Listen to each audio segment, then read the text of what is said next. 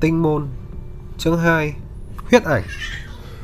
Thứ Lý Hạo còn thiếu chỉ là một cơ hội, Nhưng cơ hội phải do tự mình sáng tạo ra. Lý Hạo cần thời cơ, Cũng cần phải tự sáng tạo cơ hội cho chính mình. Rất nhanh sau đó, Lý Hạo đã chỉnh lý xong một phần hồ sơ. Hắn đứng dậy đi về phía phòng làm việc của trưởng phòng. Cốc cốc cốc, Lý Hạo gõ cửa.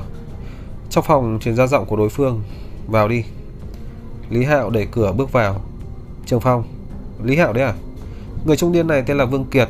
Vừa nhìn thấy Lý Hạo đã nở nụ cười. Đây là một thanh niên ngoan ngoãn lễ phép Làm việc rất chăm chỉ. Dù sao hắn cũng từng được nhận giáo dục cao đẳng trong văn thành cổ viện Tuy rằng đã thôi học từ sớm Nhưng không phải bị khai trừ mà là tự mình xin nghỉ. Vương Kiệt vốn rất chú ý đến người này. Lý Hạo cũng tươi cười đáp lại Lên tiếng nói Trường phòng, ta có việc muốn báo cáo. Ngồi đi. Vương Kiệt chỉ tay xuống cái ghế đối diện. Công việc của phòng cơ yếu không quá nặng Việc lớn đều có đội chấp pháp tự mình thực hiện. Xét về tổng thể thì phòng cơ yếu vẫn rất an nhàn. Nghe Lý Hạo nói muốn báo cáo, Vương Kiệt phỏng đoán tiểu tử này muốn kiếm chuyện, Nói mình quen mặt. Sau này dễ dàng để bạt hắn hơn. Nhưng thời gian hắn làm việc ở đây quá ngắn, Lại từng thôi học nửa chừng. Mới chuyển lên nhân viên chính thức có nửa năm, Muốn đề bạt cũng không thể nào. Vương Kiệt còn đang nghĩ ngợi Thì sắc mặt Lý Hạo đã trở nên nghiêm túc. Giọng nói có vẻ hơi ngột ngạt. Trưởng phòng Công việc của ta tại phòng cơ yếu chủ yếu là phụ trách chỉnh lý một số vụ án và hồ sơ còn chưa được giải quyết. Làm việc ở đây một năm, ta đã chỉnh lý và phân loại các hồ sơ vụ án trong vòng 10 năm trở lại đây. Vương Kiệt lập tức lộ vẻ tươi cười. Gần đầu đáp. Ta biết người học cao có khác. Trước kia hồ sơ khá loạn. Một số hồ sơ cũ còn bị mối mọt ăn. Ta đã cho người chỉnh lý nhưng khi cần đến thì vẫn chẳng tìm được. Ngươi vừa đến không bao lâu. Bây giờ ta muốn tìm vụ án gì cũng có thể tìm ra ngay lập tức. Về điểm này, ngươi đúng là đã được được công lớn. Lý Hạo vội vàng lắc đầu. Trưởng phòng, Ta không phải đến để khoe khoang công trạng. Không phải sao? Vương Kiệt bật cười. Vậy chẳng lẽ thật sự là có việc muốn báo cáo? Ông không nói gì nữa, Chỉ gật đầu ra hiệu cho Lý Hạo nói tiếp. Lý Hạo lấy ra một phần tài liệu đưa cho Vương Kiệt. Bản thân mình giữ một phần, Vừa lật ra vừa phân tích bằng chất giọng trầm ổn. Ngày 16 tháng 9 năm 1720 Tại cư xá an cư trong Ngân Thành xảy ra một vụ án tự thiêu. Có người tận mắt nhìn thấy người bị hại tự thiêu trước mặt mọi người trong cơ thể hắn đột nhiên bén ra tiên lửa. Cứ thế người sống sờ sờ bị thiêu đến chết. Vụ án của 10 năm trước Lại còn đã kết án. Không phải bị giết hại mà là chuyện phát sinh ngoài ý muốn. Tiểu tượng này còn nhắc lại để làm gì? Lý Hạo tiếp tục nói, Ngày 22 tháng 9 năm 1723 Trong trung tâm thương mại tại Ngân Thành, Có một nhân viên bán hàng bỗng đột nhiên bốc cháy. Rất nhanh đã cháy hết toàn thân, Bị tiêu chết trước mặt ngay mọi người. Vương Kiệt gật đầu, Việc này ta biết, Lúc trước chính ta đã để đơn xử lý vụ án còn tự mình đến hiện trường khám nghiệm. Nhưng đó chỉ là sự cố ngoài ý muốn, là do tĩnh điện trong trung tâm thương mại quá lớn gây nên. Lý Hạo không cãi lại mà tiếp tục đọc. Ngày 18 tháng 8 năm 1725, trong khách sạn dân sinh tại Ngân Thành, phát hiện một vị khách bị chết cháy sau một ngày cư ngụ. Người này cũng chết vì tự thiêu. Vụ án thứ ba xảy ra cách vụ án đầu tiên 5 năm, cách vụ án thứ hai 2 năm. Chỉ trong 5 năm đã xảy ra 3 vụ án tự thiêu. Tất cả đều là sự cố ngoài ý muốn. Hàng ngày, Ngân Thành phải xử lý rất nhiều vụ án. Trong 5 năm xảy ra 3 lần tự thiêu cũng không phải là việc gì lớn. Không có bao nhiêu người để ý. Trừ phi là trùng hợp. Cả ba vụ án đều do một người phụ trách Thì mới có thể gây ra chút chú ý. Trong phòng cơ yếu có vô số hồ sơ. Bình thường Vương Kiệt chẳng mấy để ý đến việc này. Nhưng hiện tại, nghe Lý Hạo nói mấy câu, Ông đã mơ hồ có cảm giác kỳ lạ. Ben ngẩng đầu lên nhìn chàng thanh niên. Lý Hạo lại đọc tiếp. Ngày 16 tháng 2 năm 1727 Trên đường Đông Phương tại Ngân Thành lại xảy ra một vụ tự thiêu mà chết. Nguyên nhân là do gần đó có một tia chớp hình cầu xuất hiện. Không hiểu sao tia chớp lại bị dẫn điện đến chỗ người này, khiến hắn bị thiêu chết. Cách vụ án tự thiêu trước đó một năm rưỡi. Vương Kiệt khẽ biến sắc, từ 3 năm xuống còn 2 năm, từ 2 năm xuống còn 1 năm rưỡi, Ngân Thành lại có án tự thiêu. Ngày 12 tháng 8 năm 1728, Tuần Kiểm Ti được nhận báo cáo. Tại vùng ngoại ô Ngân Thành, phát hiện một bộ thi thể bị đốt cháy. Trước đó người nọ đã được báo cáo là mất tích, trong đêm mưa rông, hắn bị xét đánh chết. Kết án vẫn là sự cố ngoài ý muốn. Lại là một năm rưỡi. Đây là do cấp dưới báo cáo lên trên. Trong phòng cơ yếu chỉ làm nhiệm vụ chỉnh lý hồ sơ, Không tham gia phá án. Huống chi loại bản án chết Do ngoài nguyên nhân khách quan như vậy đã được kết án. Bên trên sẽ không tùy tiện lần lại. Sắc mặt Vương Kiệt càng ngày càng nghiêm trọng. Đúng là ông không hề để ý đến việc này. Trong phòng cơ yếu có rất nhiều hồ sơ tài liệu. Thậm chí hàng năm còn tiêu hủy đi rất nhiều bộ hồ sơ cũ. Lại là một năm rưỡi. Vương Kiệt không xem hồ sơ trên tay Mà nhìn về phía Lý Hạo trầm giọng nói Một lần cách nhau 3 năm Một lần 2 năm hai lần cách nhau một năm rưỡi. Như vậy có phải 8 tháng 9 năm 1729 cũng có một vụ án tự thiêu nữa hay không? Năm 1729 là năm ngoái, Vương Kiệt hồi tưởng lại. Năm ngoái có phát sinh vụ án nào tương tự không? Nếu thật sự là có, vậy có nghĩa là trong vòng 10 năm qua, Ngân Thành đã phát sinh án tự thiêu đến 6 lần. Xét bình quân thì con số này không nhiều, chỉ khoảng 2 năm một lần. Ngân Thành rất lớn, lại không chỉ có một bộ phận xử lý vụ án mà chia đều ra. Có khi một phân bộ suốt 10 năm cũng chỉ nhận được một vụ án tự thiêu. Ai mà để ý. Lý Hạo gật đầu đáp. Năm 1729 đúng là có phát sinh án. Lần này vụ án xảy ra ngay tại Ngân Thành Cổ Viện. Hơn nữa, người bị hại chính là bạn học của ta, ngủ ngay trong phòng bên cạnh. Nguyên nhân ta rời khỏi Ngân Thành Cổ Viện cũng có liên quan đến việc đó.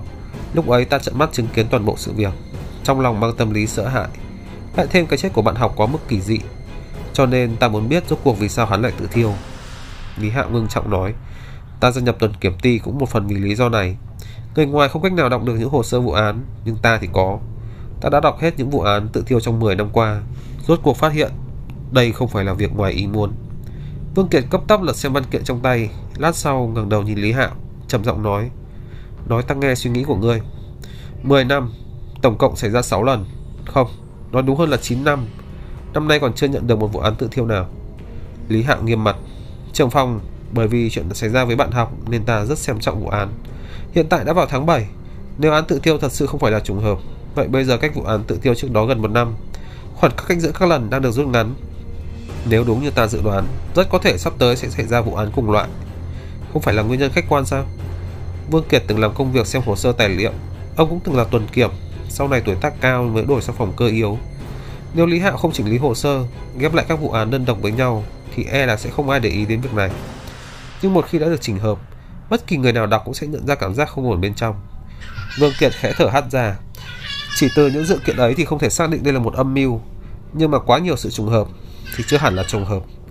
Vương Kiệt là người rất nhạy bén, ông cấp tấp nói, ta sẽ liên hệ với các phòng khác, nhất là phía bên đội chấp pháp. Phòng cơ yếu không trực tiếp tham gia vào việc phá án, nhưng vụ án tự thiêu liên tiếp phát sinh, e là vẫn phải coi trọng một chút. Nếu sắp tới lại xảy ra lần nữa. Nói đến đây, Vương Kiệt hơi biến sắc. Vậy thì chứng tỏ phán đoán của ngươi là chính xác. Có lẽ những vụ án trong nhiều năm qua thật sự là không phải ngoài ý muốn. Ông nhìn về phía Lý Hạo, gương mặt nghiêm túc bỗng nhiên trầm tĩnh lại, lộ ra vẻ tươi cười. Đương nhiên, cũng không cần phải căng thẳng quá mức. Cho dù đây thực sự là án giết người, thì những vụ mưu sát ác liệt còn có rất nhiều. Mà Lý Hạo ngươi lần này làm không tệ. Vẻ nghiêm trọng của Viêm Kiệt không duy trì lâu. Đừng nói là chưa chắc chắn, cho dù có thể khẳng định là án mưu sát thì thật ra chuyện cũng không quá nghiêm trọng. Ông đã gặp rất nhiều vụ án, nghe rất nhiều chuyện khủng khiếp. Trong 10 năm, có 6 người chết thì thực cũng không tính là gì. Điều khiến ông vui mừng hơn cả là Lý Hạo làm việc rất có trách nhiệm và kiên trì. Đương nhiên ông cũng đã minh bạch vì sao Lý Hạo kiên quyết muốn nghỉ học giữa chừng. Bạn học, hẳn là bạn rất thân. Nếu không Lý Hạo cũng chẳng cần phải thôi học làm gì. Đối diện Vương Kiệt, Lý Hạo cũng không nhiều người. Án giết người, nếu thật sự chỉ là mưu sát giết người thì hắn cần gì phải nghỉ học, cần gì phải rời khỏi ngân thành cổ viện. Sau khi tấn mắt chứng kiến hết thảy sự việc, hắn chỉ ước gì đó là án giết người đơn giản. Huyết ảnh đỏ rực kia là cái gì? Tự thiêu? Không, người bạn đó bị huyết ảnh đốt cháy mà chết. Thế nhưng lúc ấy các bạn học khác cũng tận mắt chứng kiến sự việc giống như vậy Lại không có một người nào nhìn thấy huyết ảnh Bọn họ nói dối sao Không, không cần thiết Lý Hạo biết thực sự chỉ có một mình hắn nhìn thấy. Những người khác vốn không hề phát hiện ra huyết ảnh. Hay nói đúng hơn Bọn họ không nhìn thấy. Hơn nữa dạo gần đây Lý Hạo lại cảm nhận được nó. Thậm chí tối hôm qua Hắn còn mơ hồ nhìn thấy huyết ảnh kia. Có lẽ không chỉ có một huyết ảnh. Nếu không ai chú ý thì thôi.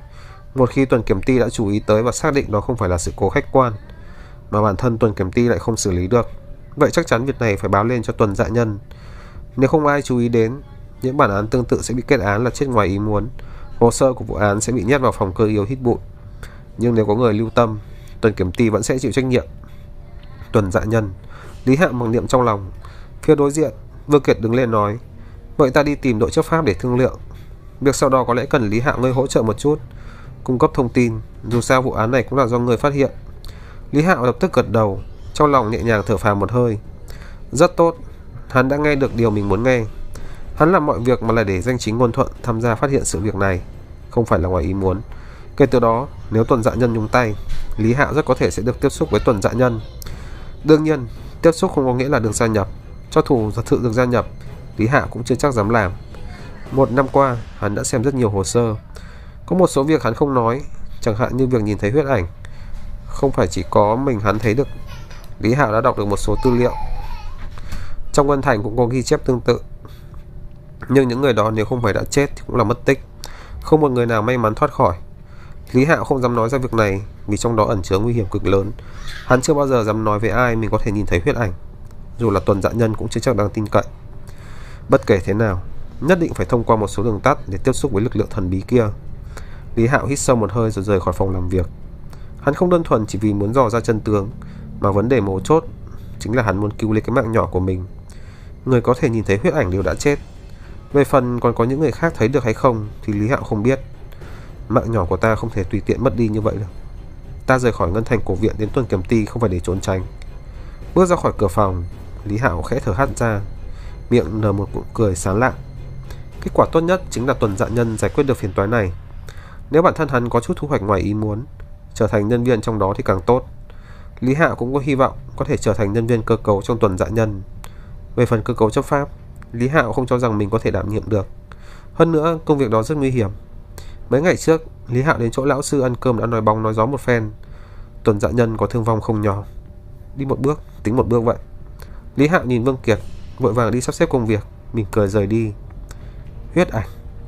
Trong lòng hắn âm thầm mặc niệm, rốt cuộc đó là thứ gì? Vì sao ta lại có thể nhìn thấy nó?